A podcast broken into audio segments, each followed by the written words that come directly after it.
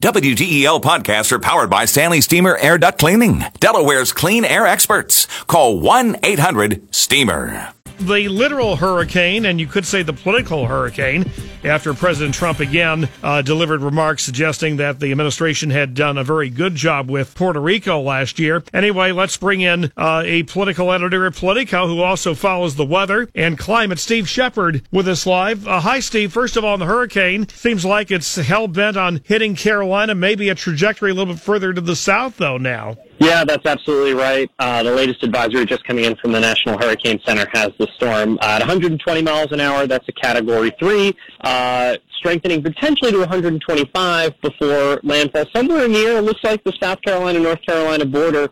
Um, and it could meander around that, that coastal area before coming on shore uh, into South Carolina over the weekend. So uh, we're a little worried about the idea that it could linger offshore and the water could pile up in that area, but it definitely seems to be aiming a little farther south than if we were talking, say, 24 or 36 yeah. hours ago. And for those of us here in uh, Wilmington, Delaware, Baltimore, Maryland, Washington, D.C., it looks like uh, we uh, really avoid uh, direct contact unless it kind of curls around over the Appalachians, goes through the Ohio Valley, and comes back to hit us with substantial rain early next week. That doesn't look like it's it's a huge issue right now. Um, I'm looking at the uh, at the National Hurricane Center forecast uh, from the actually the Weather Prediction Center calling for maybe an inch or two of rain between uh, now and the next seven days eh, throughout Delaware. Um, this looks like there's going to be a huge rainmaker in parts of eastern yeah. North Carolina, extreme northeastern South Carolina. Carolina, they could receive upwards of 20 or even 30 inches, especially with the storm forecast to kind of stall out uh, between Thursday and Saturday. And finally, since you are a politics editor at uh, uh, Politico as well, I got to ask you. I mean, obviously, hurricane coverage in many respects trumping coverage of politics and cable news now. But the irony, uh, the president resurrects this grand debate about the administration's response to Puerto Rico. Well, you get what what President Trump is trying to do right now. He's trying to appear in command of the situation. That's why he invited reporters into the Oval Office yesterday. That's why this morning he posted a video from the Rose Garden of him talking about what the federal government is doing to to uh, deal with the storm. But with that comes